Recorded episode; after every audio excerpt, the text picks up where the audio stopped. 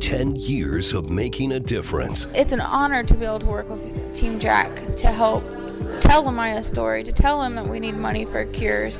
And without them, we wouldn't be able to do that. For 10 years, Nebraska has stepped up to fight pediatric brain cancer, and the fight continues later this month. And it's just opening people's eyes to pediatric brain tumor. The 10th annual Team Jack Radiothon, September 29th, all across Nebraska. Welcome to NBNR, the authority on unfiltered opinions and authentic player insight for Nebraska athletics. Connect with us on Twitter, Instagram, and at NBNRpodcast.com. We have a saying, no block, no rock. You know, we just really love Otter. He's a junkyard dog. Oh, Kenny Bell ran up to me. He's like, you know what you just what you just did? you get mad. What, you going to get in the portal and go to another podcast? You know, usually dumbbells are in pairs. They had five dumbbells. Dang on it, Muhammad! GBR. Go big red indeed. And I'm not saying that ironically. I mean that from my heart. Okay. Season three, episode five. Just as they went in the swamp in Gainesville in 2013 and upset the Gators, they come into Lincoln and they beat Nebraska 45 to 42 in a Sun Belt shootout. Congratulations, Georgia Southern. Hat tip. Congrats to the big guy Frank. He kind of called this. Yeah, You no know, shit. something. Yeah. The big guy Solkowski. Yeah, Frank. He- Frank- he- Frank got it. He's Hey. rarely wrong. Yeah. Fuck you, Frank. so the moment that the field goal goes wide left, I believe it was wide left, right, Mike, from where we were sitting. Yep. Yeah. Mike, Yeah. you know, the the fans kind of just rushed the aisles and it was there wasn't a whole lot of commotion really. I mean, it was pretty silent and Mike asked me, "Is tonight the night?" And I'm just like, "Dude, I I'm baffled. Yeah. Like it's it's going to happen. It's just a matter of when." yep. lo and behold, uh, lunchtime yesterday, the news comes out. Trev releases a statement, and uh, it it had to happen. Yeah. Yeah. I, I totally agree. And You know? it is nice that Trev made the announcement. I'm sure timing was on point, but they did the announcement right when the, the noon games kicked off. And so, yeah. you know, Tick- on the ticker below, you Yep. know, on the Oh, ticker yeah. below, Nebraska has made a, hot, uh, a headline again. Good Weird. press, baby. Right. We love That's love what- being in the media. that's what we do. That's what we do. All right, so uh, you know there was a game, right? So let's talk about the positives. This will be Oh, really quick. This will be this- really quick. yeah. I'll just run through, okay? Imagine if Anthony Grant and AJ Allen had a competent run blocking offensive line. They'd Yeah, be, it'd be really incredible. fucking good, right? God, be incredible. Yes. And even with this O line that's not great, Anthony Grant is still, the last I looked, top three in the nation in rushing yards, for whatever that's worth. Tied for first in rushing touchdowns. Feed the man, please. Bell cow. uh, Casey Thompson is he's still good, Very good. you know. He's in third for rushing touchdowns. Our, our Isn't that- rushing game was Isn't that great. crazy? Yeah. Yeah. Isn't it funny how we move away from Adrian Martinez, who is like Mr. Run First guy, and Casey is still scoring touchdowns with his legs. They're all, you know, short yardage, Yeah. you know, one, two, three yards, but who cares? You know, Yeah. that's that's when I want my quarterback to score. I, mean, like, hey, I mean, I hey, like that, points. that you know the big thing wondering about like the switch from Adrian Martinez to Casey Thompson was you know does he have the legs for it like you know can he run the ball my man put on some moves in Oh, that my first Lord, touchdown yeah. yeah. You, you dude showed was some- jump cutting all Oh, yeah. over the place It was it was pretty nice to see. Well, and it was good that we were sitting in the stands and Jared called the play. He's like, hey, He's gonna keep. it. he's like, Casey's going to keep this one. And sure enough, God, you'd think that the Georgia Southern guys would have known that with the way Right. that they Yeah. outcoached Nebraska. hey, Jared Anyway. Hall, next head coach of Nebraska. Oh, the king the TikTok king. moment Nebraska does that, they are admitting we are Defeat. irrelevant. we are no longer a blue blood. We are whatever blood is not blue. Like we are that. Red. I- Red. Not even red. Like it's just a whole different. Whole A different new thing. category. Yeah. Okay, Mar- uh, Marcus Washington. I I think he stood out. You know, he had that awesome play that it, it probably could have been ruled incomplete, but it wasn't. He made a great catch and No, it was, it was a catch. Yeah. he, he, he did, he had a good game. Yeah. Um, they didn't turn the ball over. And we still lost. Still lost. That's They- wild. They, won. They won the turnover battle two to zip, and still, I. Uh, okay. Last thing. Last positive. I Last swear. positive Wow. of this game. Just Yeah. when we thought the clock hated us, They, one second. One second. One nope. second. Nope. Hey, 10 second runoff. The loudest cheer of that game easily Yes. before half. Before half. Oh yeah. That was a big. That was like a big Huge. moment in It- the it game. was It was huge. yes. And Because- on- Yeah. And on that note, with the clock and all that other stuff and the rules and the referees, can we just talk? We had two huge calls that would have Oh, absolutely, I mean, it, it would have been game over from that point right then and there. Yeah. Two huge calls the catch and the fumble by Logan, Logan Smothers. Smothers. Yeah. Ah. And we actually got we actually got the call. I we was- never get breaks. yeah, As a Husker fan, I was not used to that, but I was not mad. Yeah. I- you look at, you know, they show the replay over and over and over. It's like, dude, I.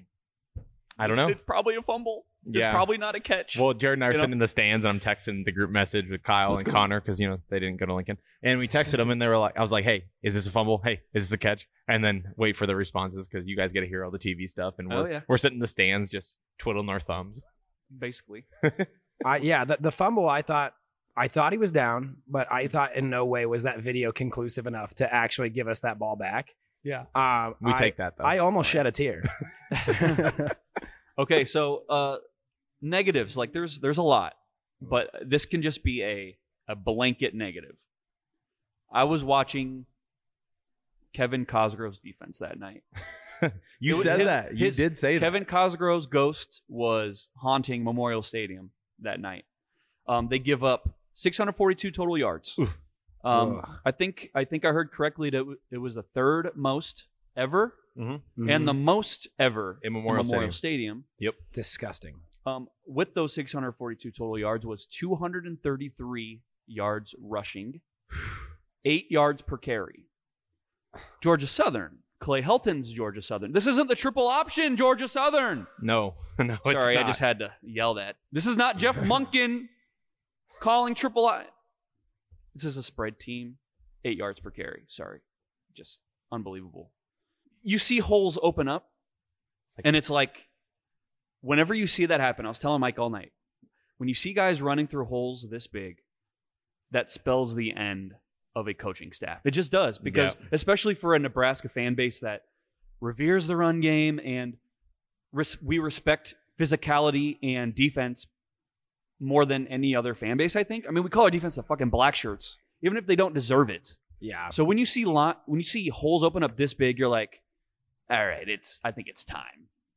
yeah. yeah. It's time to bye bye. you said once the defense goes, Once the defense goes, That's what he said. And That that's when you have to worry. And Chins has been he's been our guy. I mean, he's been probably the only stable thing in the Scott Frost era was Eric Chenander and his defense.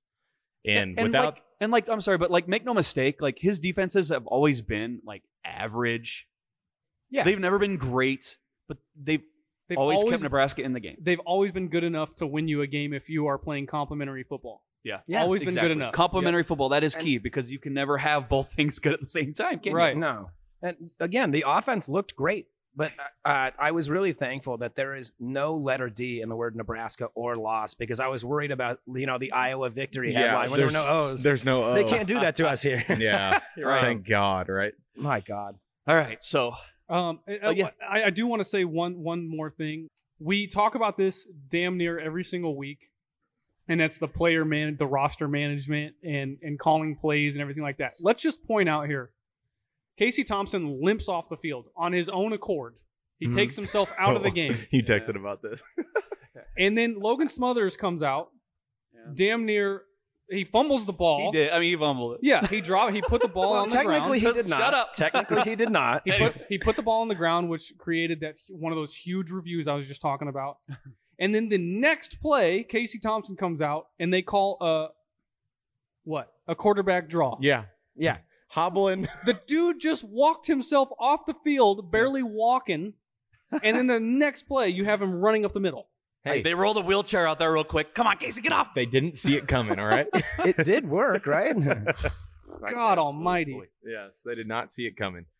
Okay, so look, Scott Frost, he's gone. He is gone. He came in here with hubris and a lot of confidence, and now he's he left with his tail between his legs. Yeah. Or uh, his dented ass Denali. yeah. Like it's it's over. He was 16 and 31. One third of his wins were against non Power Five teams. The FCS streak still stands, but I, th- Mike, did you mention the Memorial, the Memorial Stadium stat yet? I don't believe That we were- have. Which part? Well, they're 214 and one now when Yeah. scoring 35 points because the one was this Saturday. Yeah. So, guy uh, and Mike, you got you guys all said that you wanted to get into the Frost era and the firing, and I even said before we recorded, I'm like, I'm just so over it. People know where I stand, and I've said it so many times. It's true. So I'll just I'll just let you guys kind of wax poetic on the Frost era if you want to. Yeah. I mean, uh, everybody, there's not anybody in the state of Nebraska who didn't want this to work. Let's just start with that first. Absolutely. Everybody had those frost warning shirts and Oh. everybody wanted this to work. I bought the stupid fucking comic. I have the comic, I have the book. I Like, have a signed poster on my wall that gets sunlight at 11 a.m. every Saturday. Yes. I have to take that down now. Guys, I have Uh, a I have a hand painted painting in my basement of Scott Frost from my Yes. grandmother. Like Yes. there's no one, especially around this table, that didn't want it to work. Yes. So let's make that clear before we go into this. We said, well, I said, and Jared and even Kyle a little bit at the end of last year is it wa- it probably should have been done last year. You know, it like the writing was on the wall. The I mean, this is a pressure cooker school. And to come into a season with all the pressure, all the noise on the outside and expecting that it was going to work, obviously it didn't. And you know, Trev gave him a chance. We had a easy schedule. We, I mean, on paper, of course. Yeah. We had we had a favorable schedule. As easy as, it, as it's ever going to get. ever. 100%. Yeah, you can't ask for much more. Yes. You know. And and he's always been given the benefit of the doubt, but the word that I want to use to describe the Scott Frost era is accountability. Mm, or lack thereof. Well, uh, Yeah. That's that's what I'm getting Yeah. at. So I said this. I've seen people say, you know, Eric Shenander should have gone, you know, with that defensive performance and all that stuff. I just want to ask Husker fans this. How many more mountains do we need to move to keep Scott Frost as the face of your program? I understand he is the golden boy. He is a Nebraska guy. He won us a national championship. And we love him for that. But when you're 16 and 31, you recruited all those guys. You put that staff around you. Eventually, you have to take accountability. And finally, Trev said the magic words that no one man or one person is bigger than the university. Right. And that's I mean, that's all I'm gonna say about about the Scott Frost era. It you know, we wanted it to work so bad. It just didn't. And it's time to move on. And guess what, guys? We have another Nebraska quarterback as our head coach right now. Yeah. So It's just fine. tip tip your cap to Mickey Joseph. Yeah. I think Kyle and I talked about this a little bit before we started recording. We were the two guys here that, you know, were still like we put the team at eight and four prior to the season starting. Yes, you did. We thought, you know, this was the time we saw again. I know I'm going to mention everybody drink. I'm going to mention Linning. We saw that last year, and I was like, you know, that's a small glimmer of hope right there. Yeah. A small one, but still something. Yep. And seeing how we've performed over these first three games, it brings us no joy No. to have Scott go out this way. No one's happy. But like you said, it, it's time. It's And time. A lot of people keep talking about, you know, why not wait till October 1st? Why not wait till that buyout gets cut?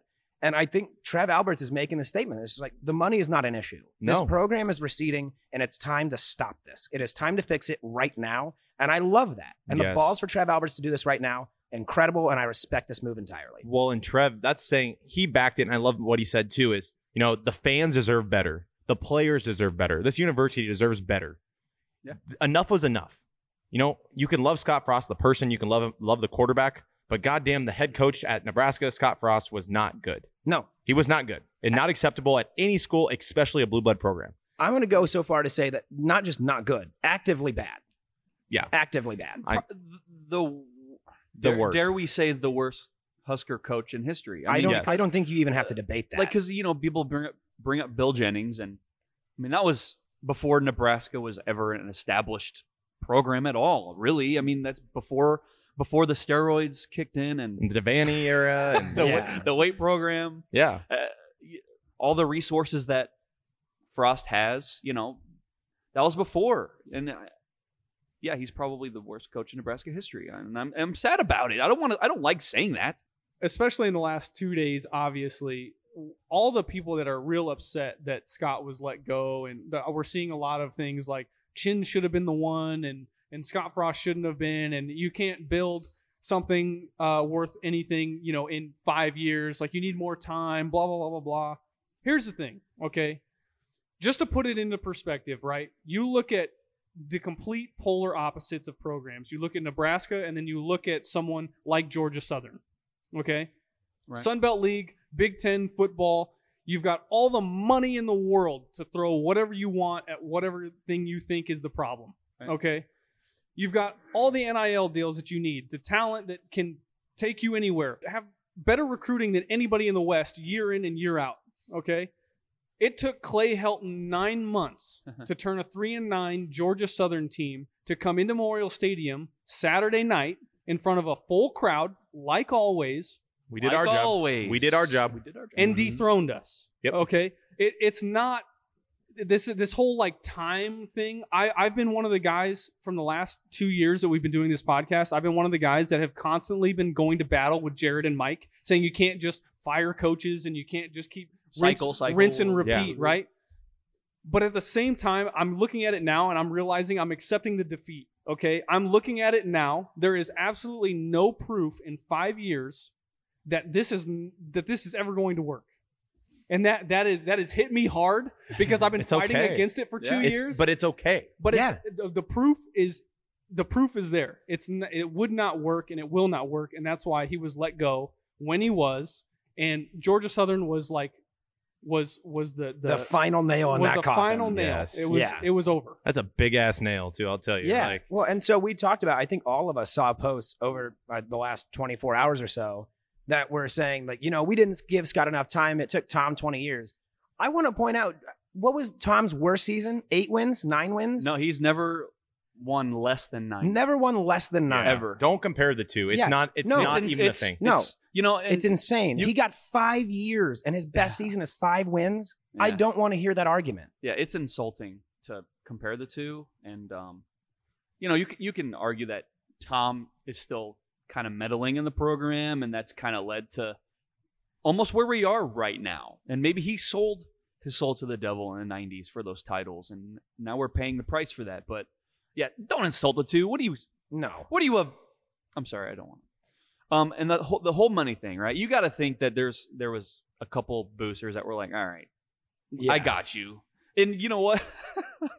I probably shouldn't say this, but I'm sure some players with their NIL earnings were like, all right, Yeah. Pitch it into the pot. Well, and so I- hey, Trev, Hey, I got you. Hey, I, I can. I, get it, man. I, I can spot a little bit. that's terrible. what was the uh there was a report that when Mickey Joseph was named as interim that the reaction in the locker room was I think the words were loud and enthusiastic.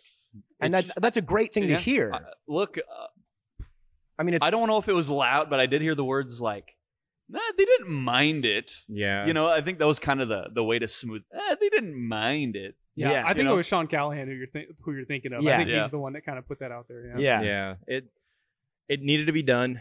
Turn the page to Mickey Joseph. You know, he has nine games. He can salvage this season. You know what we've been asking for for the last uh, what are we at? Seven years? A fucking bowl game. Just So- any bowl game. Dude, if, if Mickey Joseph can somehow make this team bowl eligible, tip your cap to Mick- Mickey. Not saying he's Absolutely. going to be the future head coach at Nebraska or anything like that, but Right. Way too early to guess. I am so glad that we have a player's coach, a guy who's going to go to work. I mean, this you want to talk about a lunch pail guy. I mean, that is Mickey Joseph. He's going to go to work. He's a, he's a guy that's no bullshit, no fuss, and Yeah, you don't want to be here. See ya. yeah, I I love the focus for Mickey Joseph. Within 12 hours of him being named interim, he just deleted his Twitter. He was like, I'm not worried about social Tune media out the anymore. noise." I'm worried about Yeah. this program. Yeah. I love that kind of focus. yeah. Now we just maybe his wife should do that too, but Um, well- yeah, we'll talk a little bit more about Mickey. I do have some things here, but it's like, and the other thing, I'll, maybe some people are overlooking this, but you know, you got Big Noon kickoff coming. If Frost is coaching that, that's going to be the talk the whole freaking time. Yeah. that's just additional drama you have to deal with. He's the lame duck guy, and God forbid they're ever losing in that game. It's what you're looking at, audience, is a Husker legend's last game. yeah, Yeah. It just Yeah. just that sad, just pathetic fucking narrative.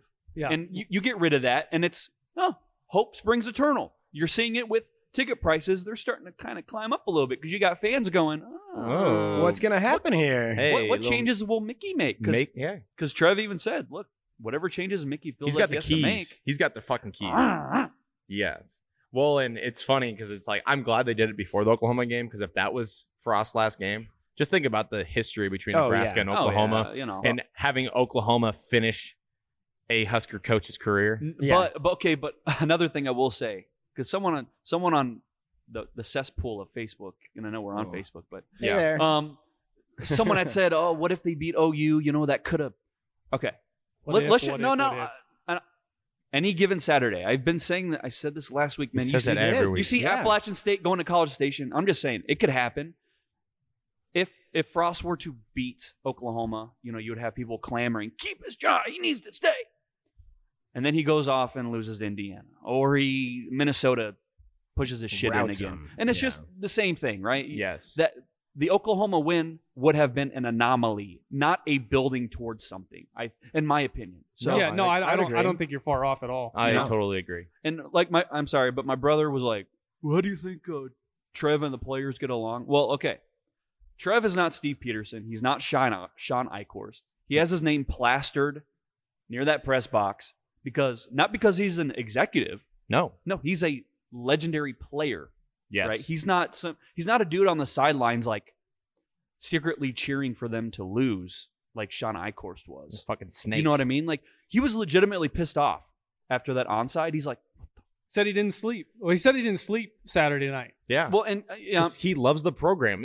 All the people that are like, you know, Scott Frost, you know, he loves the program so much, and yeah, he does. But so does Trev Alberts. I, I don't think we Yeah. could ask for a better leader for this program than Trev Alberts. I Yeah. think he's fantastic. Yeah, man. I mean, he, said he goes some to bat, things- man.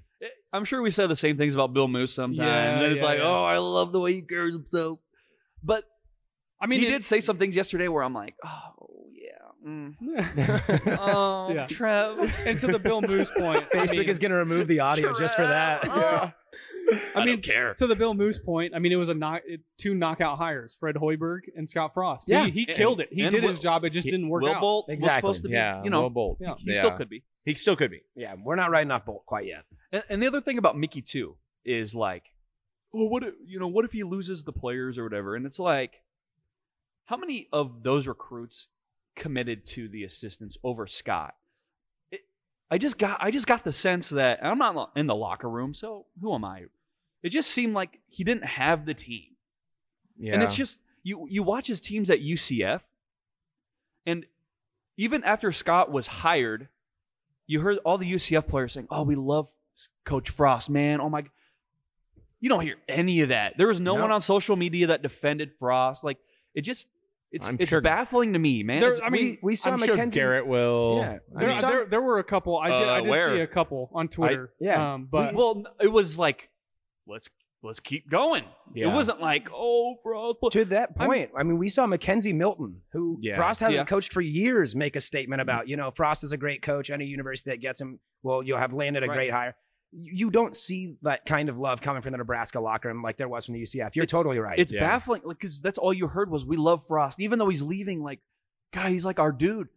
You never got that sense. It, it just Yeah. it's kind of baffling to me that it was like a complete 180, and maybe it was the pressure cooker of this place yeah. that kind of hardened him. I don't know. At the- I I at- just think he checked out. You know, I just think he was done. Th- Like this yeah. season for sure. he knew. It felt like grinded it. He him, was done. grinded him to a pulp. I mean, he aged 15 years Yeah. in f- not even five years at Nebraska. I mean, he literally looks like a presidency, like a guy that goes in all Oh yeah, happy and young, and then he leaves Nebraska and he looks old. Obama, Yeah. gray haired. Yeah, I mean, yeah. he was stressed. Yeah. At the end of the day, before we wrap this up, it comes down to people, the, the players wanting to win. That's it. I mean, like the, a lot of these kids' futures ride on their performance on the football field, right? You look at all these transfers that came in, they're looking to make it to the NFL. Yep. This was their one stop shop, and I'm moving on. So at the end of the day, I don't I don't know if it totally matters if Frost is there or if it's Mickey Joseph or whatever the case might be. I think they just want to go out there and they just want to win. And the coach that puts them in the best position to win is who they'll rally rally behind. You know, you know, I think It's- that's a great point. this is kind. It's kind of a catch 22 that we're in right now. Okay, because Mickey Joseph. Um, let's say he goes eight and four. Let's say they finish strong as a mug, right? they're they're going to play loose. They're not trying to save anybody's job. There's not that pressure anymore. Yeah. They're going to play a little more loose. But at the same time, if he wins eight games, you're going to have a lot of people. Yeah. You, you- you- Mickey's the guy. Look what he tur- Yeah. Frost was a dumpster fire, and he managed to turn that room around. Hey. And you're gonna ha- you're gonna have people clamoring for him. Okay, but that maybe that's not a problem. I know. Eight and four Maybe is it's like not. unrealistic territory. Right. I- Okay? agreed at I- this if point, somehow he can pull off seven out of nine wins with this team, maybe he is the guy. I hear you. Maybe maybe the it was the wrong quarterback that you wanted to come back and save the program. But we Right. won't know that. This is all hindsight. You know, I mean, like it is what it is. Trust in Trev. A hundred percent. Trust in Trev, and we wish Scott Frost the best. Whatever he does, yeah, sure. great dude. He's still our Have fun at Bama because Yeah. you're gonna you're gonna do if great. he goes to the Nick Saban coaching recovery center, like he's going to be a very successful head coach. It's just it didn't work in the pressure cooker. Maybe he was too close to home. Like he needs to be away from home. He just too many relationships, oh yeah. all that stuff. It just he got too comfortable Yeah. here. it, it, it was like everything about this place and everything he knew about it and all the pressure was like a plastic bag over his head and he was just suffocating i don't know like the the cement block tied to his foot like just dragging him down so you got to get a dude in here okay before we sign off we are at nebraska brewing company Yes. we're in the tap room wick for brains We got a lot of right empty here I'm beers. all out. Yeah. you can tell we're enjoying them. Yes. yes. 108th and harrison don't come here now we are not open. like that other chick Yeah. tried to. I mean, Hey, not that we were. she mad was a about it, big fan though. I mean, Yeah. but- yeah, she's yeah. a really big fan. There were Big fan. lines outside the door to come see us. yeah, they totally knew we were going to do that. Guys, we're recording. God. Yes. Um, but yeah, Nebraska Brewing Company, come to their tap room. They got a lot of stuff on tap. Go to Hy-Vee. They got a lot of stuff in the store. It's priced reasonably. Very reasonably. Wouldn't you yes. agree? I would say so. Are you biased? a little, Eh, a little bit. Yes. a lot of it. hey, world class in every glass. Uh, we appreciate everybody tuning in for our first live part of the show. We plan to do more of this, but we are going to bring on Big Game Boomer Yeah. and uh, Preview the we will OU game. Preview the Oklahoma game. and pleased to have John Whitaker with us, aka Big Game Boomer on Twitter. BGB, we want to thank you so much for coming on the No Block No Rock podcast and previewing not just the Oklahoma game, but maybe talking about this whole coaching search deal. You've heard about this, yes? oh yeah, yeah. I was hon- honestly surprised that this this uh w- we were gon- we were still on tonight because I'm sure you guys have plenty to to talk about right now. Yeah, and A little bit. I mean, it, Yeah. it, it kind of hurts, right? It hurts because we have that emotional connection to it. But at the same time, we've been very clear that this had to be done. There was really no light at the end of the Frost tunnel. And now that Mickey Joseph is the interim, you, you got fans with a renewed sense of like, okay, let's see what he can do. Let's see what changes this guy can make. So you're going to see the usual 90 plus thousand there's not going to be an empty student section saying fire frost Yeah, that because that's been done. that was So, that was uh, interesting on Saturday. Yeah, yeah. I had them on my student section rankings. I, I had them on the bad side this this uh week. They weren't happy about it. I think that's a super fair ranking, though. Like to, to sit there and chant fire fire frost. I don't know. That's a mean student section. We already knew it was hey, going to happen. It's mean, but It needed to be they, done. I mean, they sure, showed yeah. up. They showed up, and we were at me and Mike were at the game, and we we made it a point to look at the student section because usually that's kind of like the telling sign, like are the students are the students showing up? That's usually like the telltale sign, and they did. they did their job. Stands were full. Yep. You know, fair. they stayed till Nebraska the end fan- for the most part. Yeah, Nebraska fans did their job. I mean, we always do. We fill the stadium despite the record, 16 and 31, and we still filled the stadium every single game for Scott Frost. And I think we'll continue to do that for Mickey Joseph. It's just, uh, it's sad. Everybody wanted it to work, but you know, there there comes a time, there comes a point where you just you have to rip the band-aid off, man. And I, I'm glad Trev did it at this time because losing to Georgia Southern like that in Memorial Stadium under the lights, that is completely unacceptable like you're not even in Nebraska, just in general. If you're a Power Five school and you're playing under the lights in front of your fans, in alternate uniforms and all that shit, and the you- scoring explosion. yeah, all they that did the shit, scoring explosion. yeah, all that shit, and you fucking lose to Georgia Southern. Again, I, I don't want to sit here and disparage Georgia Southern. They're not a bad team, but they're a Sun Belt team and we're Big Ten. That's not a game that we should have to sit here and worry about. I actually made the comment before the game about how, you know, the people I was with, we were concerned about can we really win this game? And I said, we're Nebraska fans. We should not have to be asking this question. Nope. Yeah, no, I mean, but look what the Sun Belt did yes uh, on Saturday. I mean, Yeah. They knocking had a off- great day. knocking off Notre Dame, Texas A and M, Nebraska. I mean, knocked off Virginia Tech the week before. I mean, Power Six. They're having a hell of a run right now.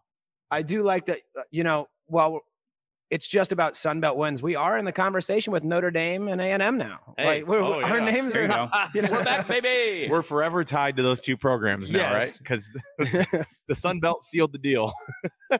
For 10 years, we've been sharing the stories of Nebraska kids fighting brain cancer, and you've been there to fight with them. To those of us fighting every day, it means the world that they, you know, they take the time to do that for, for our kids. Be ready to fight on September 29th, the 10th annual Team Jack Radiothon, presented by the Home Agency, all across Nebraska. Go Team Jack.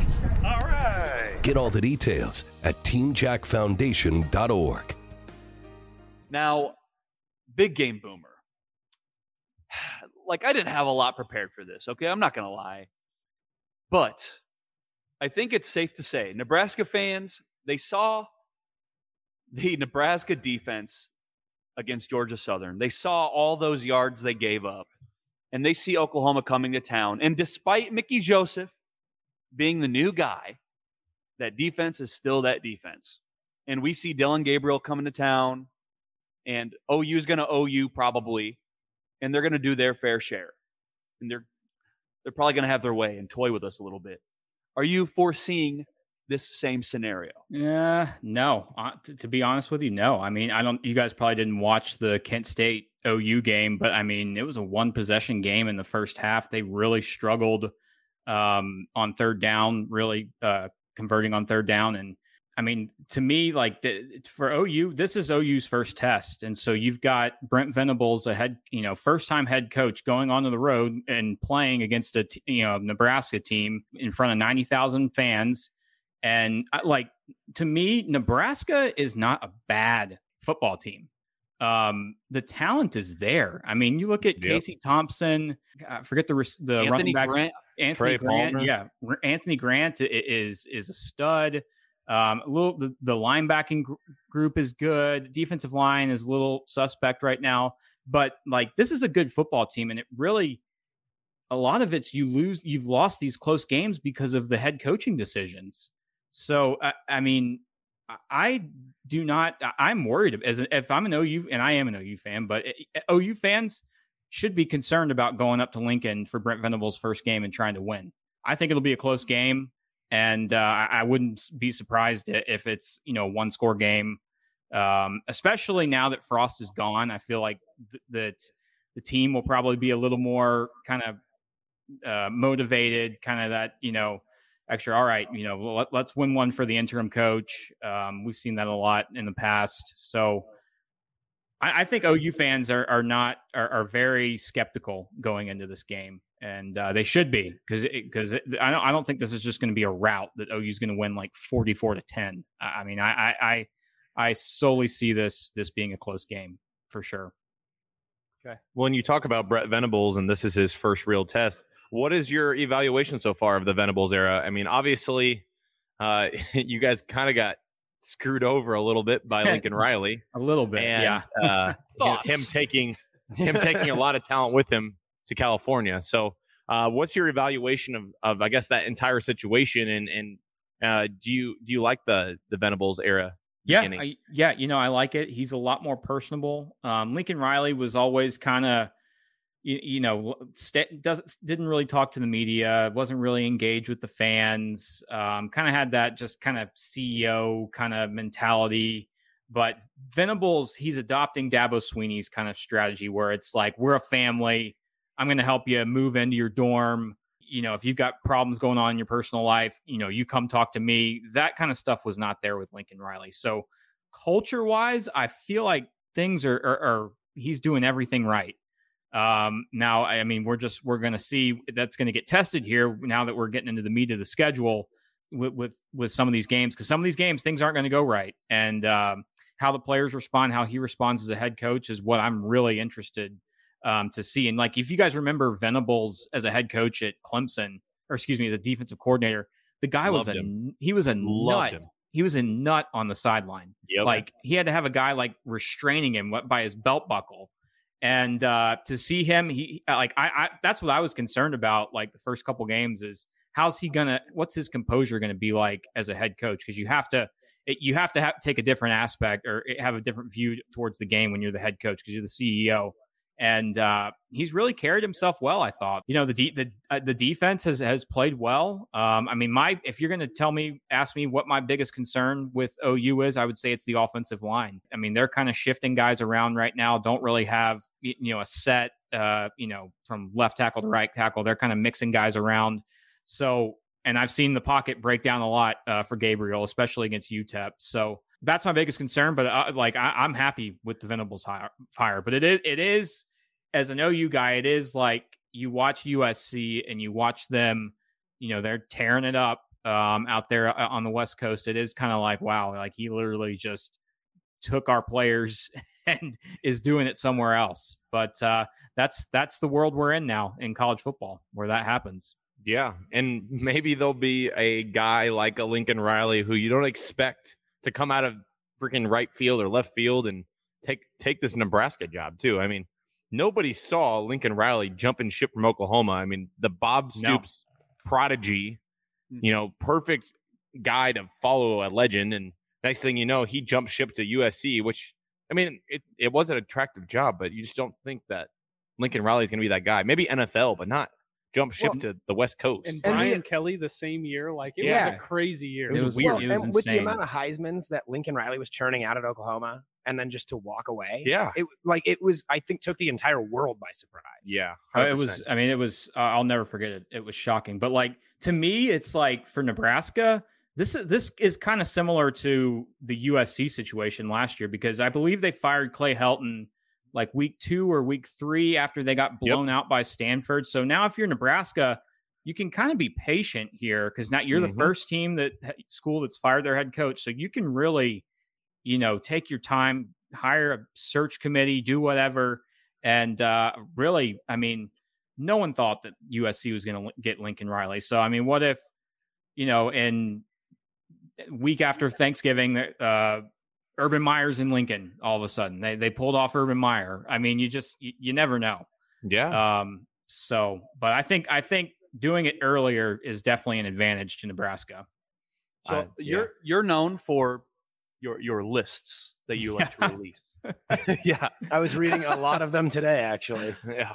So Yep. So if you if you had a if you had to make a list on Twitter, top three head coaching candidates for Nebraska, who are your top three? Not not like best case scenario, and maybe not even Urban Meyer because when I don't know. Just like realistically, who do you think are Yeah, the top three realistically. guys that Nebraska, Nebraska can get? Yeah, I mean, I, Matt Campbell to me is the one. I've been saying it for for years that Campbell i- i- is is the right one, um, just because of the location, his success in the same kind of regional area, Uh, um, and then also uh, Jim Leonhard um, at Wisconsin, that defensive coordinator. He he would be, I think, he'd be a great a great pick. And then another one, uh, just kind of staying regional, is Lance Leipold at Kansas. I think he's doing a good job um, down there. I mean, everywhere he goes, he's won. He's coached at Nebraska before.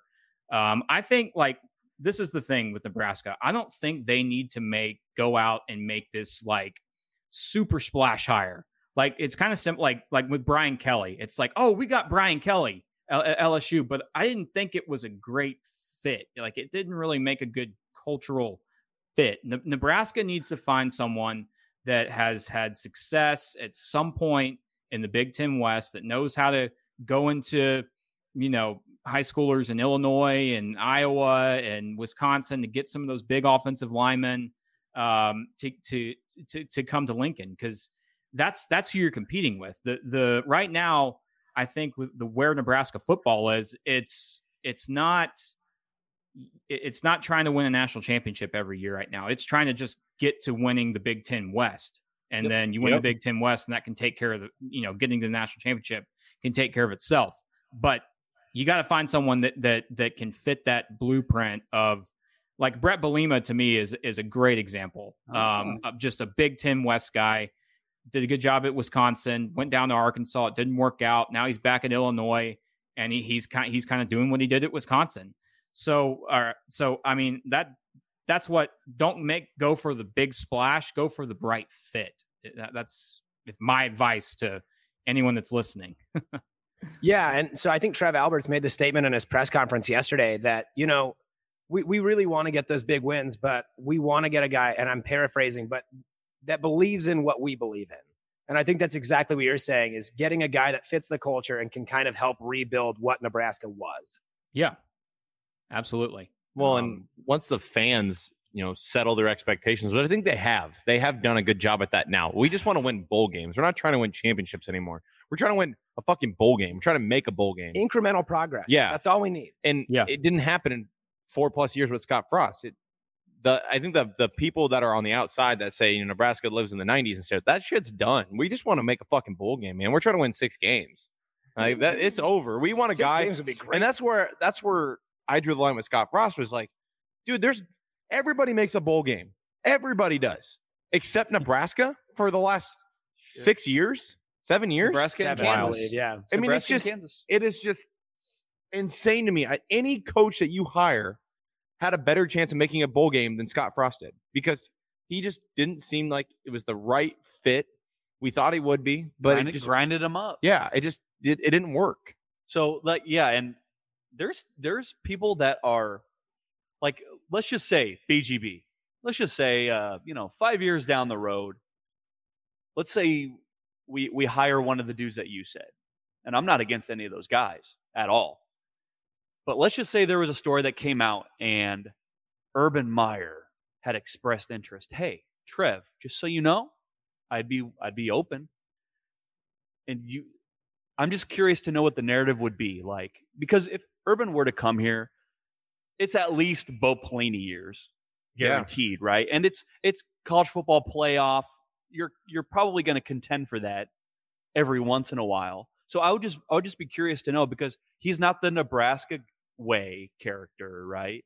Yeah. But he has a track record. He's going to be a college football Hall of Famer. Yep. So it's just like I'm curious to know what that narrative would be down the road if Urban did in fact say to Trev, "Hey, I kind of want this job."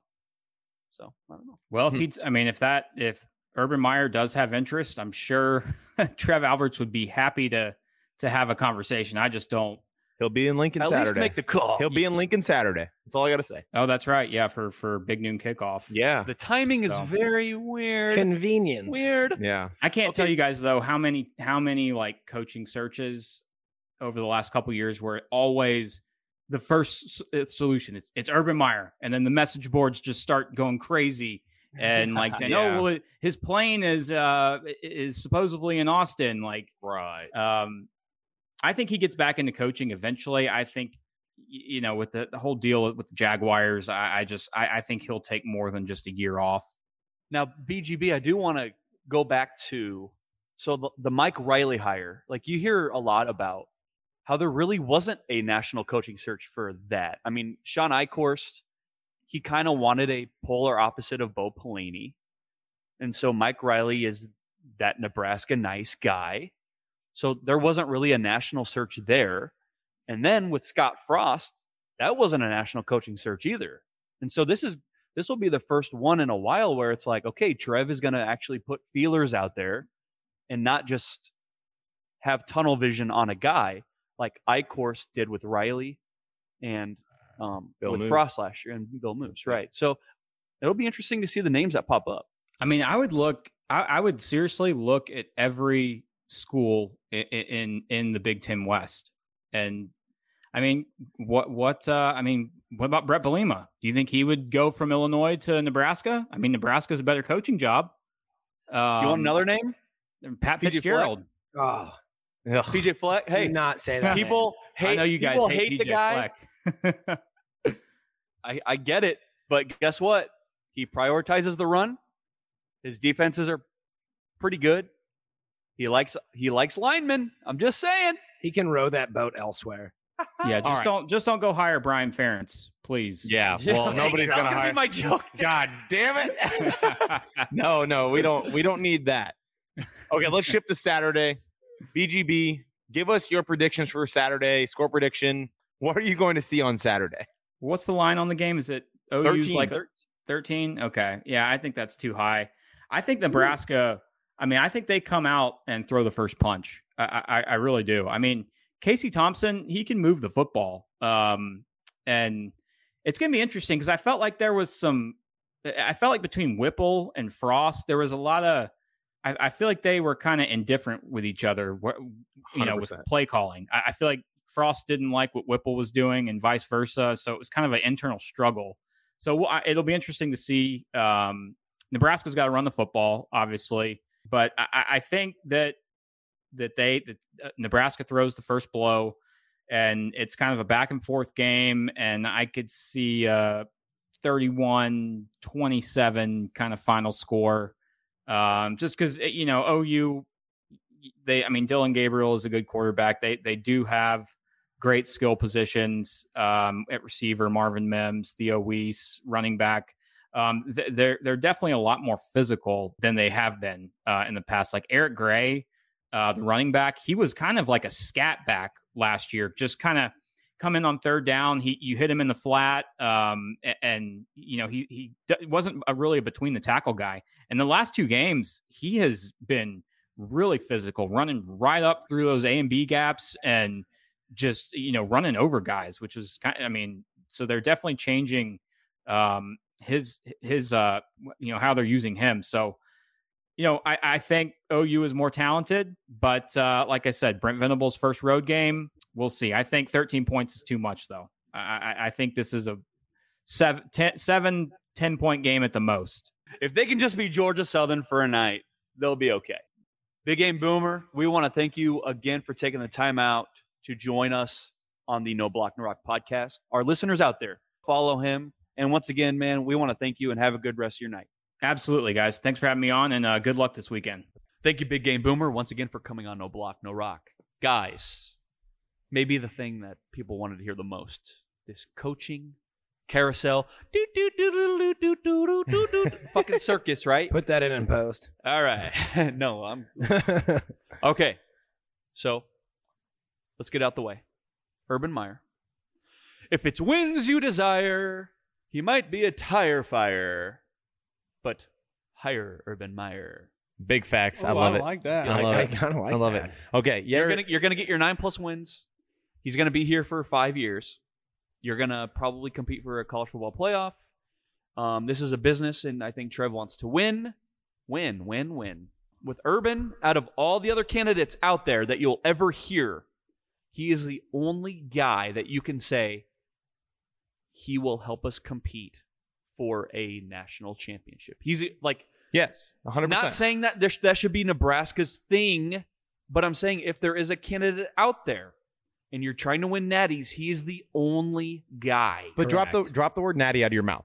Just win now. He's the quick fix guy. He's not going to be a long term guy. He's going to be the quick fix guy. Quick but he has won a national championship at two different schools, two Power Five schools, and two major conferences, the SEC and the Big Ten. Yep. So, Urban, yay or nay? Let's go around the table. I'm going to say absolutely yay. I'm going to say yes. You know, th- there's a big, there's a lot of questions surrounding his past, but you know, if we're even competitive for a Big Ten title, I'm going to say yes. Yep. Okay. Jared? I just want to preface my yes with people are going to say, How dare you? He's not Nebraska character, blah, blah, blah. I have like literally five bullet points of all my reservations about Urban Meyer. So I don't want to hear, Oh, shallow. You just want to win and you'll sacrifice, blah, blah, blah. Yes.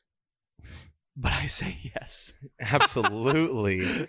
Kyle Myers. the only one that says nay. Kyle hates winning. Yeah, Kyle- Hey, we Kyle, gotta- we why got to do- bring someone who yeah. loses clothes. Why, why do you say nay, Kyle?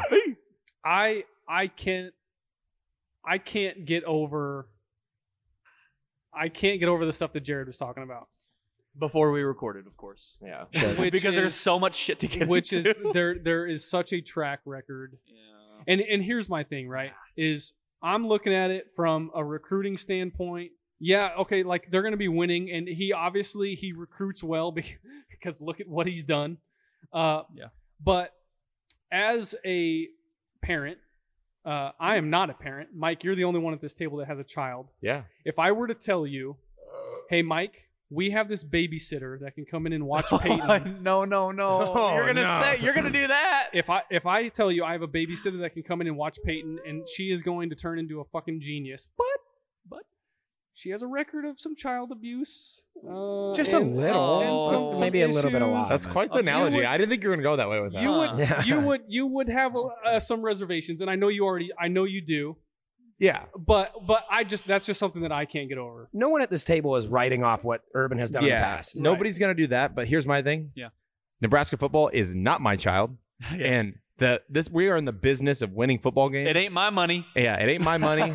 yeah, win Really? fucking games, and Urban does that. So, but no, I understand. I Yeah. it, it is a it's a it's a hot topic. I'm not gonna poo poo what you're saying. I'm not gonna poo poo what anybody else is saying. Urban is a tough topic. But he'll win. But he'll, he he's a winner. He's proven it at every place he's been: Bowling Green, Utah, Florida, Ohio State. Yeah, I think obviously Jacksonville. Jacksonville did not work, but some guys are not suited for the NFL. Yeah, we just talked about this. You- Yeah. Well, your words were not everybody is Jimmy Johnson. Not everybody is Jimmy Johnson. Now listen, God dang it, this is what I'm worried about. Okay, so you say he's not an NFL guy. That's perfectly fine. You can't treat NFL players the way that you you you can't bully NFL players like you can bully college kids. True. Yeah. Okay, but it's not just that, right? You hear about all the the toxic environment, and these were assistants saying this. So I'm just worried if Urban were to come here by the grace of God, because I do want it. What assistants would want to be under him and be under that environment and what players would want to come here knowing that hey he might kick me in the head if i don't do this play correctly and it's a different world when he was at ohio state you didn't hear any of these stories come out and at florida too okay the aaron hernandez thing like there was a lot of shit that was revealed about urban and it's like oh my god he's kind of shitty Yeah. To, but he wins. But he wins And games. but and if you're a recruit, right? If you're a recruit, you're gonna undergo some shit. He's gonna shit on you, and he's gonna kick you in the head. But you're gonna play in the NFL in a few years, Yeah. and you're gonna make millions. So yeah, Good with the bad. There's that. Nick That's- Saban doesn't doesn't uh, pat guys on the back. He fucking yells at them. That's exactly short answer to what you said. What assistants, what players would want to come here to play for a guy that you know isn't always the nicest. Yeah. Uh, and to that, I'd say players and assistants that want to win. Yeah. And if and That's if you're, it. if you're an assistant under Urban, You I'm, go- I'm gonna get rings. Yeah. More than likely. Yeah. Yeah. And I'm gonna get promoted eventually. and opportunities. Yes. You're gonna get opportunities. Guys that want to win. That's so what we'll shift off the urban thing. It it's one of those things that is it gonna happen? Who knows? I mean, Right? Tre- Tre- More than likely not. Trev I think- Alberts, Trev Alberts said it, and I sent this to the group chat. Trev Alberts was like, "We do not want someone here that does not align with our, you know, our beliefs and everything like that." And it basically, if you would have had like the Key and Peel skit where it's like the translator for the president, it would have been like, "Listen, I'm going to put all the rumors to bed now. Urban Meyer and his stanky ass fingers are not coming to Nebraska." Guess what I That's did what last he night? would've said, yeah. Guess what I did last? Okay, but the last time they hired a Nebraska nice guy, who was it? Mike Mike Riley. Ice cream man, Mike Riley. How did that turn out? Just saying. Yeah. I, am Hey, not saying you're wrong get because mean. Urban is a bad person. 2016, we went seven and zero to start the season. We got a top ten ranking. One on games. Eh, fine. But I'm Yeah. just saying, All long right. term. Yeah. Close the page on Urban. What we Yeah. can Okay. get into that. He is gonna be here Saturday for big noon kickoff, so we'll see if that interview happens. Weird. Weird, Take, right? Hey, Urban, take a tour. Convenient. Timing. Um, Timing is great. Okay, so let's start with this assumption that all the coaches that we say are going to continue pulling in top 20 classes because that's been the history And- for the most part. yes, the history it, it's there, and the NIL only helps us right now. Yes, Absolutely. And, and no matter who we name, they will be a better team. Yes, I think that's. I, Agreed. I, don't think that's inarguable. No, Agreed. I think everybody at this table knows that no matter who we hire is an upgrade from where we were at. Yeah. Okay. From the last two regimes, honestly, in my opinion. So, So, I'll name the first guy. BGB said it. Matt Campbell. That is a guy that the media is going to push, push, push. Now, for me, I look at him as a he's a developmental guy. He has experience and a background, a lengthy background in offensive line coaching. He has Midwest ties. He's like the most logical kind of easy middle of the road hire. Um, however, there is kind of the Mike Riley effect, right? He did all these things at Iowa State with less resources and less blah blah blah. That's that was the Mike Riley argument, okay? And the Scott Frost argument, really. Kinda, yeah. Okay, now he's gone 44 and 34 at Iowa State. Yeah. I just want to say Nick Saban went 34 and 24 at Michigan State. Not spectacular by any means. No. They both coached at Toledo. Heyo, Hey. Toledo. Now, people who are going to just automatically write Matt Campbell off, I think, fail to see Nebraska's standing a little bit in the college football world. He preaches a five star culture. If anything, hey, Brees Hall, remember that quote? Five star players against five star culture. When I hear Trev Alberts talking in that press conference, I wouldn't be surprised if that's what he was thinking about. So I think Matt Campbell is the most logical dude. Okay. Poo poo, like it. Yeah, that that that is who I have as my number one as well. Okay. That's your that's Kyle's number one. That, okay. That's the most logical dude. okay. yeah. A Midwest guy. Not saying guy- it's the guy best that, a ever, guy that- but- yeah, a guy that fits what you would expect Trev Alberts to be looking for. Boom. Okay. Matt Campbell's on my list. He's we'll call him number five on my list. Uh, Too not- low. No, it's not too low though. And but he- here's my thing. I would not be against a Matt Campbell hire. I think what he's done at Iowa State is awesome. I do think there is a little smoke there as well. So for people who are, you know, Iowa State people who say that he'll never leave, uh, Brett Stakey's an idiot. yeah, We're I- naming yeah. names. Yeah, I mean, people who think that Matt Campbell won't leave, Nebraska is still a better job than Iowa State. Yes, they, Iowa State is a better program right now, 100,000 billion percent. But if you look at the future of college football, you want to get in the Power Two Yep. and the Big Ten and the SEC. Those I- are the that's the Power Two. Higher ceiling. Yeah, higher ceiling. My only knock on Matt Campbell, almost a Mike Riley esque record in general. Um, I would like to see what he can do. His best year, he was supposed to have the best year at Iowa State, high you know preseason ranking, had and Pur- Brock Purdy and Brees Hall. yeah, return. had the best quarterback and running back you've ever had in school history, Right. And finished seven and six, I believe, or It was seven and six. seven and six. His how best many- season is a nine and three with the Fiesta Bowl, I believe. Yeah. Yeah. Yes. Yeah, and I mean, how many how many times have they played Iowa? They just beat him for the first time. Yeah, last and so- year, With their or this worst year. offense So ever. th- those are some small negatives, but as far as Matt Campbell goes, I I love what he's about. Midwest guy, Midwest values. He would fit very well at Nebraska. I'm going to agree with pretty much everything that was just said, including uh, Kyle's take. I, I think Matt Campbell is my number one reasonable hire. Um, you know, if you look at some of these other candidates, that the names have been thrown out. I, I don't know that they're entirely reasonable. Matt Campbell does fit the culture, but I do agree, Mike, with what you said about there might be a little bit of smoke with you know how he's done at Iowa State. That Brock Purdy junior season, where Brock Purdy was just an absolute animal, I think kind of helped make him look a lot better. Uh, of course, Brock Purdy doesn't have a great senior season um, and things go downhill just a little bit. Uh, but I do think Matt Campbell would be an excellent fit at Nebraska, and I'm going to give him another yay. Chub, Chubba Purdy Yeah. and uh, Chubba Matt Campbell. Hey, yeah, he he knows the guy. The stars are aligning. Yeah. Okay, so another guy that will come up is Lance Leipold. He is referred to as a program builder. He went to Buffalo. He did all right there. He's been at Nebraska. well, yeah. Yeah, K- Kansas football, I think, is a little bit lucky to have him. I think he's a better coach. Like, I don't think they really deserve him. Like Mike said, there are Nebraska connections. Is that good or bad? I'd say bad right now. I just want to rip that fucking band-aid I- off. I We hear you, don't man. need a In- In, connection. my opinion, unless unless it's Mickey, unless Mickey has a spectacular season, he proves that he should be the guy. I don't want any more Nebraska ties. Which- I don't. I- and I don't want to write Mickey off right away. I know we're going through our coaching choices Yeah. right now, but Oh, yeah. I, I think everybody out there should, you know, keep an open mind as far as Mickey Joseph goes Yeah. moving forward. What, about, what about Lance Leipold for you, Connor? Lance Leipold, um, I actually had a conversation about this earlier today um, about how, you know, Kansas is currently winning the Big 12. Well, Two and settle, oh. settle down. Two and oh. Hey, Yeah. he had more. He has more wins right now than he did all last year. Yes, exactly. Settled down about you know he's winning the Big Twelve. We've we've seen two games. I think he is a great coach. Um, but again, like Mike said, I don't think we need to keep going for oh he's got Nebraska ties. Yeah. I don't give a shit if you have ties to Nebraska. Nope. I want a coach that is going to come in here and coach at a high level and make us really competitive inside the Big Ten. Lance Leipold, I'm sure is going to do a great job at Kansas, but I would say no for me. Um, So the whole Nebraska connections, I completely agree. I do think that you do need to have a Midwest connection. I think at least a Big Ten connection. I would- maybe I'd not a say- Midwest connection. Yeah, a I'll Big take Ten Big Ten connection. Yeah. Yeah. You need to understand what this conference is like. Yeah. And the other thing about Leipold too that gives me a reservation is he got his first Power Five job at the age of age of 56. Mm-hmm. Right. So he's not getting any younger. So if he were to be hired, Yeah, he's you're- not he's not going to a 20 That's- year guy. yeah, you- you set- You set me up for that. So my, I'm gonna say no on Leipold. The only reason why, I like the like what he's about, but he's he's a little old.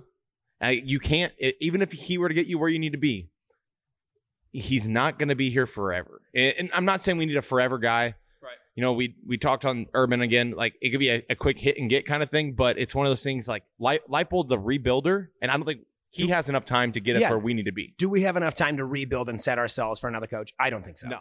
Yeah, that, that's my opinion. Right. That's a it, it's a nay for me on Leopold, and I I'm just gonna echo exactly what you guys have said about Yeah. age and everything like that. I just I don't I don't know. I just don't see that that happening. I don't I don't think that's a, a forefront in uh, Trev Albert's mind. And look, there's a there's a a value in being a program builder. That means you're a good coach. It's just you're kind of old, and we need someone right now. Is he a yay on you? You didn't. You didn't. yeah, say. he he's not on my che- he's not on my check mark. Okay. Okay. Matt, Matt So- Campbell was, but okay. So, that's a unanimous no on Leopold. Yeah. Yeah. I mean, Yeah. you c- i- if he got hired, we would understand it. He'd be the culture. like Yeah. it's not against what he wouldn't Trev be a said, bad but- hire, but it's just I don't think It's he not is the move we right need. fit for the situation we're in right now. Agreed. Okay, so next guy, Dave Aranda. He has a check mark for me. He's a rising star, head coach at Baylor.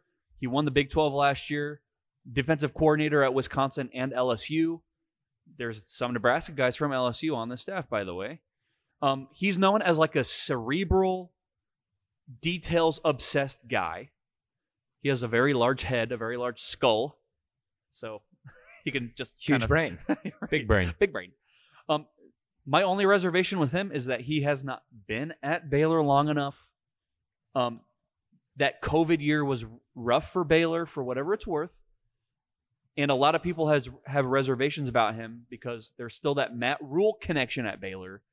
He won with rules players, Yeah. so like I would love to see like more sustained success at Baylor for him, but he is in my top three if I had a top three. Okay. I he's interesting. He's he seems like kind of a, a quieter guy that He's kind of- very yeah. I watched a press conference and he's just like very yes, um, yeah. So so my my big question is does Dave even want the Nebraska job? Yeah. I, He's new I to don't ba- know. he's new to Baylor ish. Um, Won a Big Twelve championship.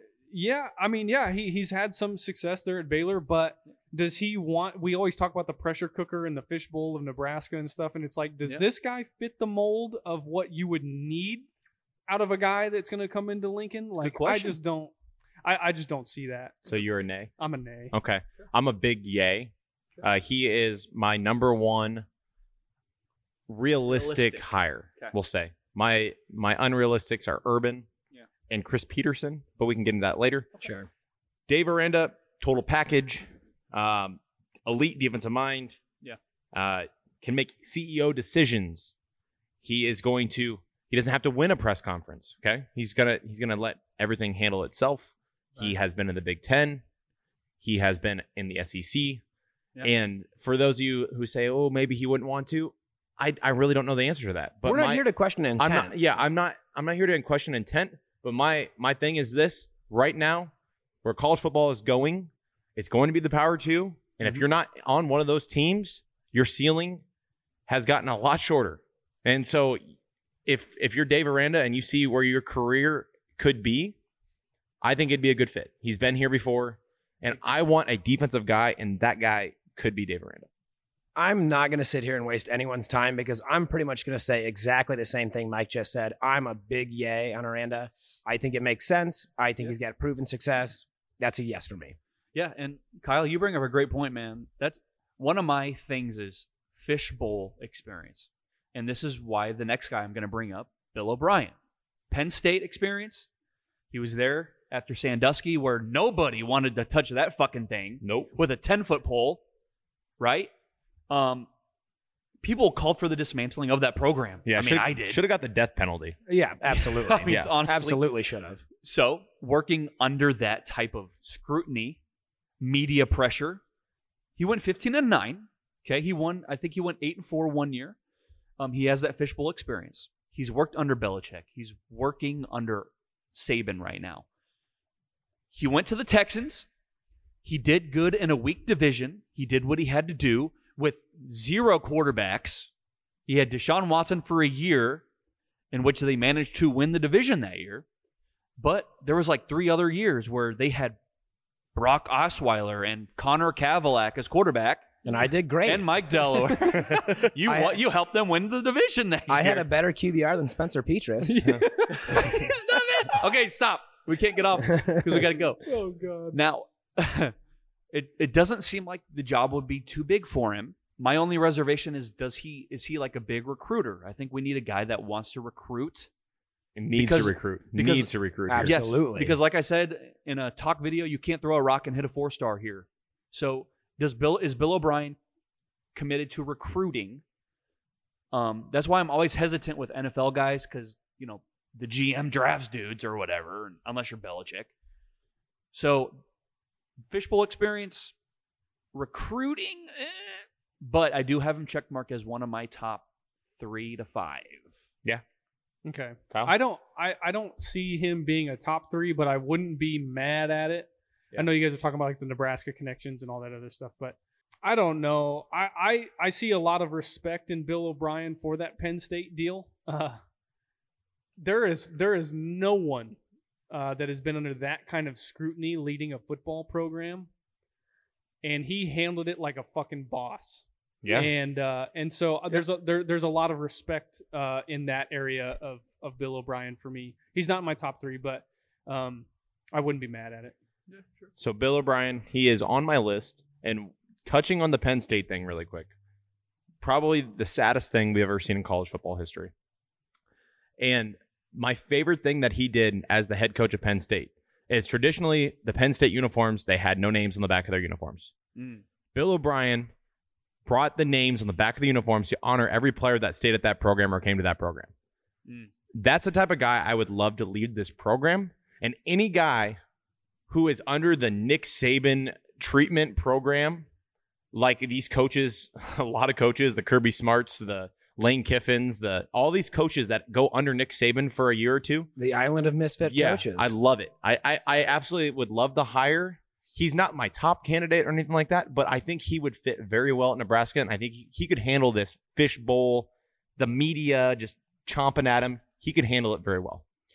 I talked just before the segment about Bill Bill O'Brien, um, and so we we talked about obviously you have to mention his time at Houston, um, and I have some really severe you know recency bias. Uh, my favorite team, the Indianapolis Colts, are in that division, and so I saw a lot of Bill O'Brien, and I did not like him. But again, we mentioned earlier, not everybody's a Jimmy Johnson. It's a tough transition to go from college to the NFL or reverse. Yep. Um, but I, I again, I'm going to echo what you guys have said. As a college coach, I think he's a great leader. Uh, I think the biggest question there would be the recruitment. I'm going to go again, go ahead and give him a yes, but yeah, again, not in my top three. Yeah. The Texans are poverty franchise. I will die on that hill. Oh, yes, okay. they are. um, another guy that you hear thrown around is Matt Rule. He was at Baylor. He did very well there, so well that the Carolina Panthers picked him up. Baylor, another similar situation where a lot of transgressions went there, went on there, and he was hired and he had to rebuild. He has a history of that, and so I do have him check marked, but God, there's I don't know, there's just something about it. I, I just see his face and I'm like, God, do I want that face as my that's the face of the program? I don't know. It's like There- inviting PJ. He just looks Fleck. weird. Yeah. I don't know. He looks like a weird guy. I'm, I'm But gonna go pick- go with Matt Rule. I'm Go. gonna piggyback on it really quick, just I'm because sorry. of what you said. First off, Matt Rule is only realistic if he gets fired by the Panthers. True. Okay. Second off, I think he would be another short-term fix. He left Baylor after he rebuilt them, and they were at the top of college football, really. Right. And he jumped for an NFL job. I feel like it's very like Fred Hoiberg esque, where it's like Mm. if he went to the NFL and got fired, he'd come back to the college game for a little bit and then go right back to the NFL if he had success. So to me, I have him on my list. I would be okay with the hire, but I don't like I wouldn't want Matt Rule as my head coach. You literally just said exactly what I was going to say. So that's all. That's all I'm going to add to it. I, I, that's kind of a nay for me. Yep, I'm not going to be able to add anything. We covered it. It's a Okay. no for me. So yeah, I, I don't think he's a guy that Trev Alberts can be like culture builder, people people man. No, I, I don't see it. Um, Luke Fickle, Cincinnati, Big Ten experience at Ohio State. Connor Kavalak is going fucking nuts over here. Um, so he was an interim at Ohio State that one year. Didn't do too hot, but they had their own the tattoos. Oh my god, tattoos! Ah, Yeah, wow. Um, now guys are fucking making bank. Now- Now s- the only thing with Luke Fickle, with the expanded playoff, and Cincinnati joining the Big Twelve, I know it's kind of a. He may be content there. They did make the playoff last year. Yeah. So he might be content at Cincinnati. Um, it is a little bit of the Frost effect, where he had the success at a lower tier school, um, but Luke Fickle was more sustained. It's like um, we're going on year four of Cincinnati being like a really good team. Yeah. He's not checkmarked for me, but God, I would not be mad about Luke Fickle. I have him in my top three. Okay. Now there are some reservations. For okay, so number one, a positive is what you just said is sustained success. Yeah. It wasn't like he had one good year and then it just kind of started. You know, it, it, that, it's not like that with Luke Right. Fickle. The reservations is number one. I expect Luke Fickle to just to be waiting and chomping at the bit, waiting for Ohio State or Michigan or somebody to open up. Yeah. So the I think for me for Luke Fickle the sustained success, success that you just mentioned, Jared, it's not like it was just a one year thing. It's been four years of success. Like it just kind of it just it's staying at the same quality of of play. And the thing about Cincinnati football, I mean, you could call them a basketball school. I mean, Yeah. they have Yeah. nothing Yeah, from certainly. football Yeah. ever. They- Yeah. yes, hundred percent. Yeah, and my only reservation with him um, is just he kind of did Michigan State dirty, uh, and then you look at like it just seems like he's waiting for Ohio State or Michigan or somebody to open up, right? Like he, he's just kind of waiting for something in that area, not necessarily is he looking at Nebraska like, oh, that's a destination. Yeah, so Luke Fickle probably I don't know, he might not want to leave Cincinnati unless it's for Notre Dame, right?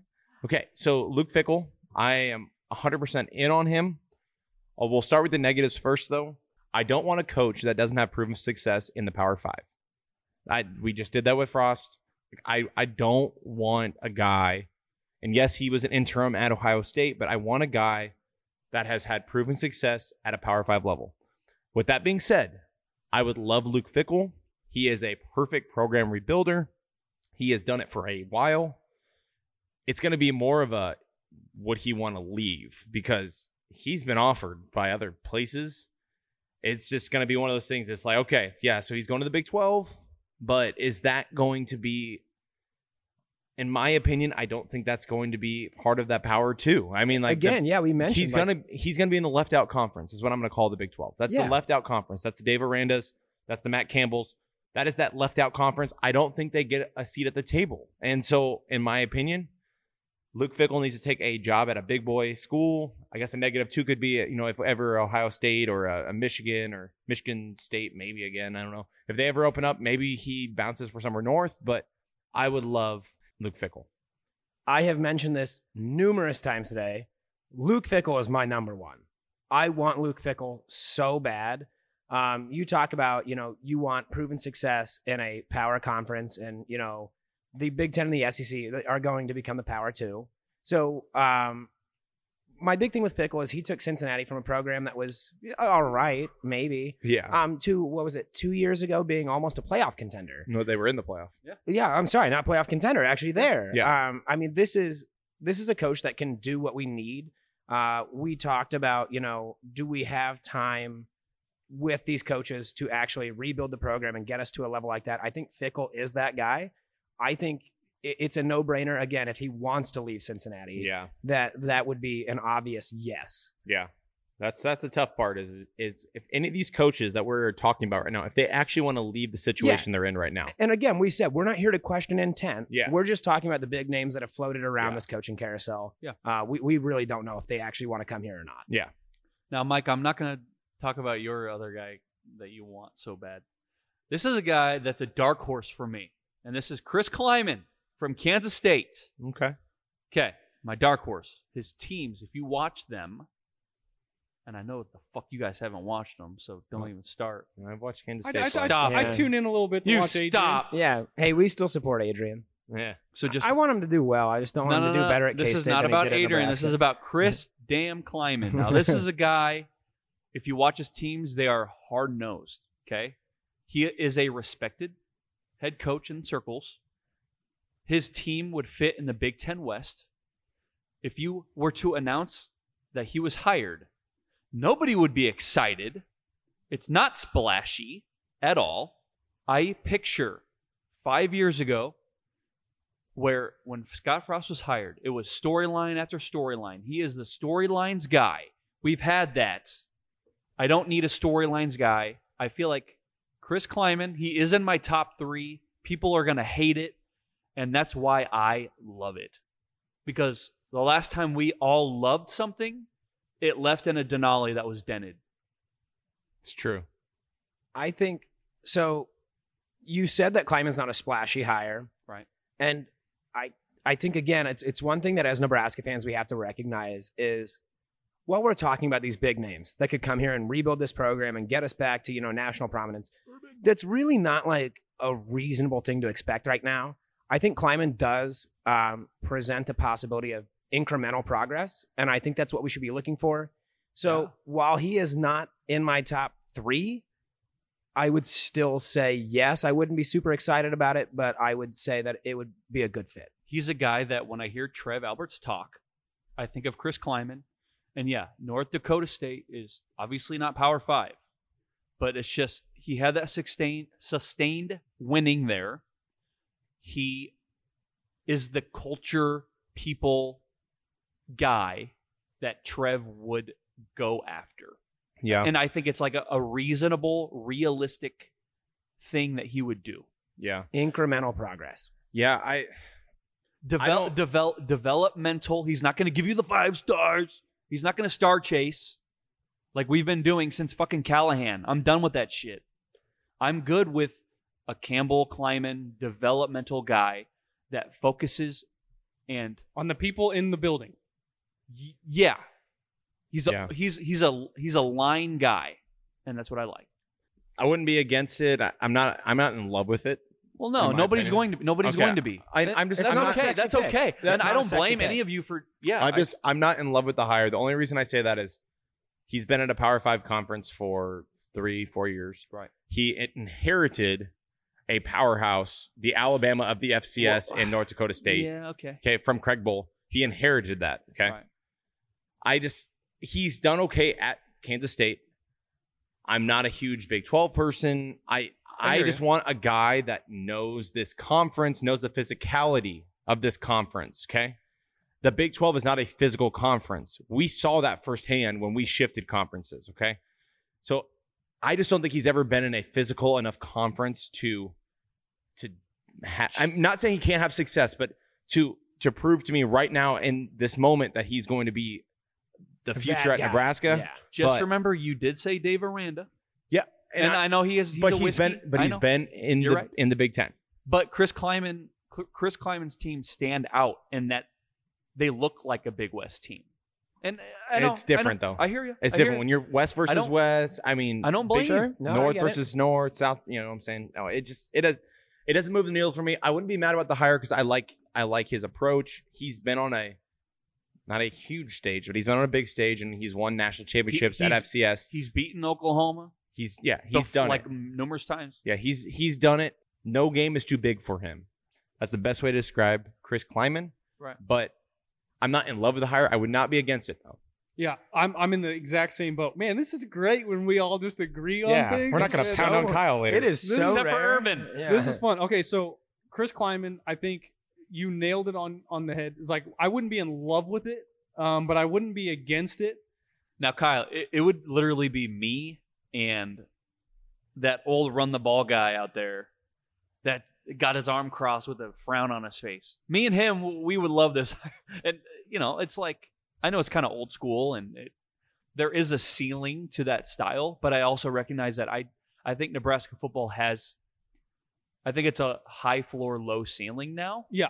That's just my opinion with Nebraska football nowadays. Yeah, and I think something that we brought up with Big Game Boomer was that we didn't we don't need the splash hire, right? We just need somebody that's going to come in and just coach on just a level that just wins you ball games. something like we we've never asked for anything that is crazy from Scott Frost. We've just asked him like, "Hey man, maybe we Strike don't bolt. maybe we don't kick an onside kick up 11 points." Whoa, whoa, whoa! I know I'm bringing it back up, but Hot I'm just take. sa- I'm just saying it's I, I think Chris Kleiman, I think he's just like an old school just like Fundamentals. fundamentals. Yeah. Yeah. Yeah. and that's something that we've been missing for 5 years. So, He- so he is I'm what- not against it. I just don't love it. It's not a sexy hire. No, Right. no, no. He's what I call a red ass. Right. And I, li- uh, Cardinals fan here, uh, Yadier Molina is a red ass, and I.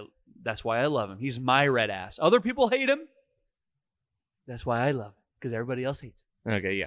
Go so on. get up the Cardinals talk. Okay, last name that I want to bring up, and oh, it's we knew Oh, it. we're ending it with Mike. We knew it. Well, okay, I have to get it in there. The the two, or I guess we'll just say. Paul, I'm the- having a heart attack right now. Ah, okay. Uh, ah. the the name that I That is relevant, by the way. the name I want to bring up Uh. that is unlikely. It's an unlikely. It's in that stature of unlikeliness. That The you're- pipe the, dream. the Bob Stoops, the the Yeah. pipe dream Yeah. thing. He is my one B, and that's Chris Peterson.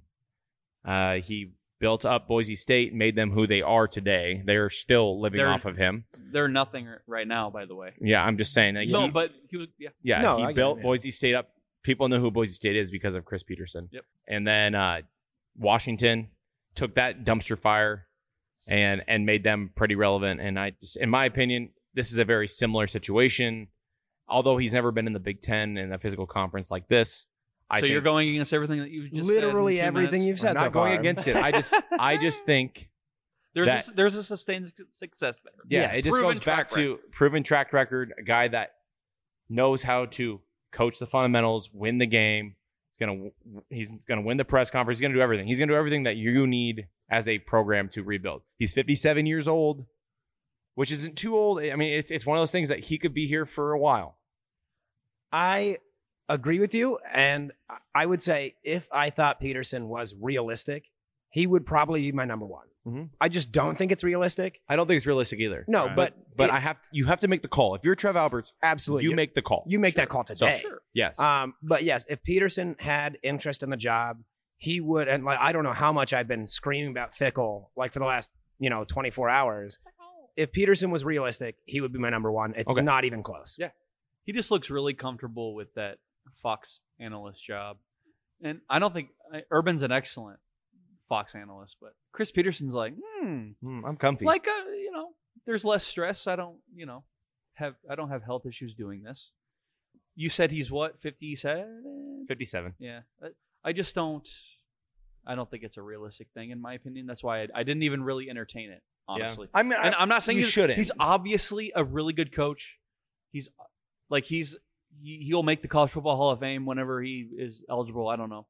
Um, he great, but I just don't think he's a Nebraska hire. Even though, even though he is like the people guy, the Yes. culture guy. He would fit well at Absolutely. this school. It- That's I that's just- why I- that's why he's number one one B Yeah. on my list. You got Yeah. Urban, you got Chris. Both those guys, I don't know, are are realistic. Maybe Urban's more obviously Urban is more realistic than than Peterson, Chris, but yeah. we don't even know if Urban is. So Right. just one of those things. I wanted to throw that name out there for Husker fans that maybe he forgot the name. Yeah, So, you'd you'd be crazy to not want it. yeah, Lost in the sauce. yes, Yeah, So- yeah. I, I listed him as my as my third coach. I made a Ooh. list of three. I listed him as my third, but that was like my boom or bust coach. It was either him or Urban Meyer, and we I mean we talked about my Ah. thoughts on Urban Meyer. So yeah, he was like my boom or bust in my third spot. okay. So Wait, so did Urban make your top three? No, Okay. no, it was either him or Urban. Okay, I got you. this episode has run a little long, so let's just go with these names and just fucking hit and quit. No bullshit, okay? Okay. Jamie Chadwell at Coastal Carolina. Kyle, go. Okay. Joe Moglia tweets at 519 on 912, so today, says, It doesn't surprise me that Coach Chadwell would be one of the names linked with the Nebraska job or any other job for that matter. I was contacted a couple weeks ago by someone close to the decision making process and was asked my thought with regard to a replacement. I said Jamie has done a great job for us at Coastal Carolina. I love him and we would not want to lose him, but he would absolutely get the job done at Nebraska. I hard disagree with him. Jamie Chadwell, he runs a cool offense and it's awesome, but it is not Big Ten. No. Mark Stoops at Kentucky Basketball School. He's won 10 games twice. He has raised the expectations at Kentucky. Is Stoops at Nebraska? I would say Watch out for it. I would say yes, but it's not going to happen. He will not take this job. Mark Stoops, good coach, will not come to And Nebraska. best friends with the Pelini family, the Stoops family. Yeah. They're very close. No. PJ Fleck, yeah, yeah, people hate him. He has a reputation of being two faced. Punch him in the face. Kind of literally, like his face is different. I just um sometimes the hate that I see for him is a little bit silly. A little bit. I have to say, Go. Trev's comment on no man's bigger than the program. PJ would try to be bigger than the program. Huh. No. Okay. Well, hey, This- I, I this- look at him as the classic you hate him when he's against you, but you love him when he's on your side guy. Maybe. This is I just don't want him. Uh, maybe the last time you'll hear me put on this headset for No Block No Rock. if PJ Fleck wanted to come to Nebraska, I would say yes.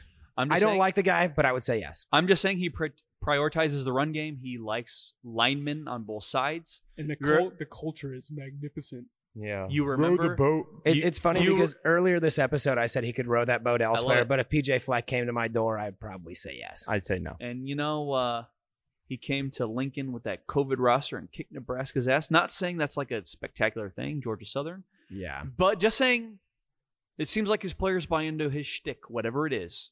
My boy Jeff Munkin from Army, No. Doctor Rob Zadishka put him on his top six, and he's a fucking doctor. Just saying, he's not dumb. Science. I just want to say that I feel validated with my love of Jeff Munkin. Not saying he would bring the triple option to Nebraska, but he would emphasize the run game. If you give him a good D coordinator, I feel like that wouldn't go as bad as people think. It's the fastest answer I have today. It's just a no. God, you guys are haters. Hell fucking no. Kyle Whittingham from Utah. He's old, but he's Mormon, and he's never going to leave the state of Utah. Uh, that's what I think. No. Just I, no. I think the success we've seen out of Utah, again, it's not a, a hire that I would be super excited about, but I am going to call it a yes. I, I'd call it a no. Just age and rebuilding this program. Nebraska's not Utah. The Big Ten is not the Pac-12. No. Dave Doran from NC State. Yes. Well, I kind of like. Okay, Yeah. so oh, and you say yes. yes. Okay, like I'm just saying that's a name that a lot of Nebraska fans will hear and they'll just automatically say no. He's I- pretty good at what he does. Just saying. He's a he wins games. NC State. They're in the ACC. They play a lot of top teams. He consistently he is the Bo Pelini of the ACC in my opinion. Okay. I would take him, but obviously he's not on my top list. But Right. I wouldn't be mad about it. Right. Another name that I have heard thrown around is Gary Patterson. He is at Texas right now. He was very good at TCU. Texas took Bama to the wire last week because of their defense. Just saying. No? Okay. No, Mike I, Gundy. Uh, I, don't know. I was Yeah. gonna- Well, I gotta look up who Hold on. Gary Patterson no, is. I just wanted to say yes, Gary Patterson, but no because of his age. That's Right. it. That He's was old. all I wanted to That's- say. He's that's old. Exactly what I was going to 62. say as well. And I also want to point out that that Texas Bama game, I don't think that was because Texas played exceptionally well. I think Bama just looked like shit. Yeah. Honestly, they looked like shit. And I think everybody that's saying is like, oh, we took Bama to the wire. Texas is not back. Settle down. Horns down, always. Mike Gundy at Okie State. People like to throw this name around, but he is literally a cowboy for life. He was their quarterback. He's been he's Okie State in the flesh. Yep. Ultimate question: Does the coach want to come here? No. Uh, Coach no. won't want to come here. I'll say yes if he would want to come here, but no, he's not going to come here. Gundy, no, for two reasons. One, he doesn't run an offense that I think could work in the Big Ten. Thank you. I just, I, he's great at what he does. They give He's- up like sixty in week one. Whoever Yeah. whoever that was. His air raid offense is fantastic. It works for them in Okie State, but it will not work here in the Big Ten. And again, we noticed that he's a cowboy for life. He won't want to come here. It's just a no for me. um, a name that Big Game Boomer said was Jim Leonard. He is the current Wisconsin defensive coordinator. He hasn't been coaching very long. Like, I'm not even that much younger than he is, but the Packers did want him for whatever that's worth. He returned down the Packers. He's going to be Paul Chris' successor whenever he leaves. Not So- not interested in someone trying to learn how to be a head coach. Sure. Yeah, I'm I'm out on uh, anybody who has not already been a head coach except for Mickey. This is one of the only ones. Again, like we talked about, I was indifferent. Uh, I I can't decide on this one. Again, I wouldn't be super stoked about it, but I wouldn't hate the hire. You know, Big Ten experience, Wisconsin's defense is consistently in the top fucking And 10, whatever. I you believe know? our, our TikTok king announced earlier today. I mean, I, I think you know a, a defensive minded head coach is probably really where we need to be Oh, focused. We at need the moment. 100 percent to be. a Eh, but defensive he would line. he would need to build his own staff. He needs to find people. Absolutely. And that would be might be a uh, a several Theme. year process. Yep. Okay, now another name that will not come here, but I need you guys to know this name Charles Huff. He is the current head coach at Marshall. I knew that. He was at Bama, running backs coach. He was also at Penn State as a running backs coach. He will not get hired at Nebraska, but this is a name that you guys need to be aware of is Charles Huff. Just saying. He just beat Notre Dame. Just beat Notre Dame. Yes. Yep, and they're 2 0 this year for whatever that's worth. September is Childhood Cancer Awareness Month, and the Team Jack Foundation needs your help in the fight against pediatric brain cancer all this month. Listen for ways to join the fight, culminating on September 29th with the 10th annual Team Jack Radiothon, presented by the Home Agency. There is so much more that needs to be done when it comes to brain cancer research, and I am so grateful for the Team Jack Foundation. Get all the details at teamjackfoundation.org. Last name I will throw out Big Game Boomer, damn you, but Brian Ferentz, LOL. All right, that's how we're LOL. going to sign off. Oh, I, I don't think we even need to answer that one. Okay, guys. As always, go to nbnrpodcast.com. We have merch there. We have pest episodes. It's Wherever- updated too. It's updated it Oh. updated. today. I updated the There's, like- entire website. There's new pictures. There's new links. When you click them, they actually go to the thing that we want it to go to. Yeah. Okay. Uh, Spotify, Apple Podcasts, you will find us there. Please give us a five star review. We need it. We would greatly appreciate it. Um, we want to thank Herd at Sports, Herd at Media for getting our name out there. Okay, guys, anything else? Nope. Okay, let's sign off. I'm one of your hosts, Jared Hall. Kyle Byers. Mike Delaware. And Connor Cavillac. And as always, Mickey Joseph beat Oklahoma and GBR. We have the saying, no block, no rock. You know, we just really love Otter. He's a junkyard dog. Kenny Bell ran up to me. He's like, "You know what you just what you just did? Get mad? When you gonna get in the portal and go to another podcast?" You know, usually dumbbells are in pairs. They had five dumbbells. Daggone it, Muhammad! GBR. a Huda Media production.